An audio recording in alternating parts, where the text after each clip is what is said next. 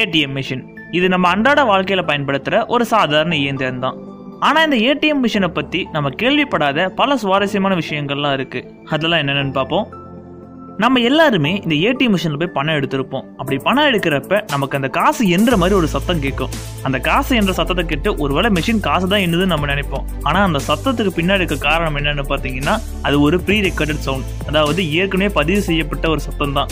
உண்மையாலுமே ஒரு மிஷின் அந்த சத்தம் இல்லைன்னா பணம் என்றப்ப ரொம்பவே அமைதியாக தான் இருக்கும். பல சமயங்களில் ஒரு நூறு இரநூறுவா எடுக்கிறப்ப இந்த மாதிரி சத்தம் வரப்ப ஒருவேளை கத்தையாக நமக்கு பணம் தராதுன்னு பார்த்தா ஒத்தையாக தான் தரும். அதுக்கு பின்னாடி இருக்க காரணம் இதுதான். இந்த ஏடிஎம் மிஷினில் நம்ம பணம் எடுக்கணும்னா பின் நம்பர்னு ஒன்று போடுவோம். அது ஏன் நாலு நம்பராக இருக்குன்னு எப்படி இது வச்சுருக்கீங்களா? உண்மை என்னன்னா இந்த ஏடிஎம் மிஷின் கண்டுபிடிச்சப்ப அந்த ஏடிஎம் மிஷினுக்கு பின் ஆறு நம்பராக இருந்தது.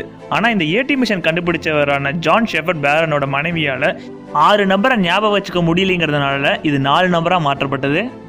ஏடிஎம்னா நமக்கு காசு வரும் தெரியும். ஆனால் தங்கம் வரும் நீங்கள் எங்கேயாவது கேள்விப்பட்டிருக்கீங்களா? ஆனால் நிஜத்தில் இந்த மாதிரி ஒரு ஏடிஎம் மிஷின் இருக்க தான் செய்யுது. இந்த மாதிரி ஒரு ஏடிஎம் மிஷின் இருக்க இடம் எங்கே இருக்குன்னு பார்த்தீங்கன்னா அபுதாபியில் அங்கே இருக்கிற எமிரேட் பேலஸ் ஹோட்டலில் தான் இது இருக்குது அந்த ஏடிஎம் மிஷினில் நம்மளால் கிட்டத்தட்ட முந்நூற்றி இருபது வகையான தங்க பொருட்களை நம்மளால் எடுத்துக்க முடியும்.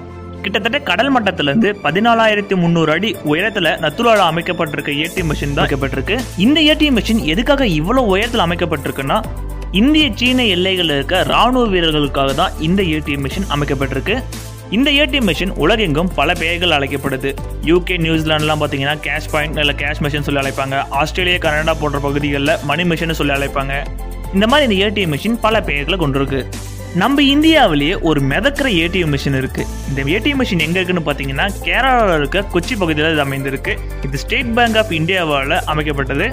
இது பலருக்கு தெரிஞ்ச விஷயமா தான் இருக்குன்னு நினைக்கிறேன். என்னன்னா ஏடிஎம் மிஷின் யாரும் திருடிட்டு போகாம இருக்க ஒரு வேளை திருடப்பட்டா அதை கண்டுபிடிக்கிறதுக்காக அதில் ஜிபிஎஸ் கொடுத்துருப்பாங்க. இதனால இந்த ஏடிஎம் மிஷின் எங்க போதோ அதை நமக்கு ஈஸியாக கண்டுபிடிச்சு அதை கொண்டு வந்துடலாம்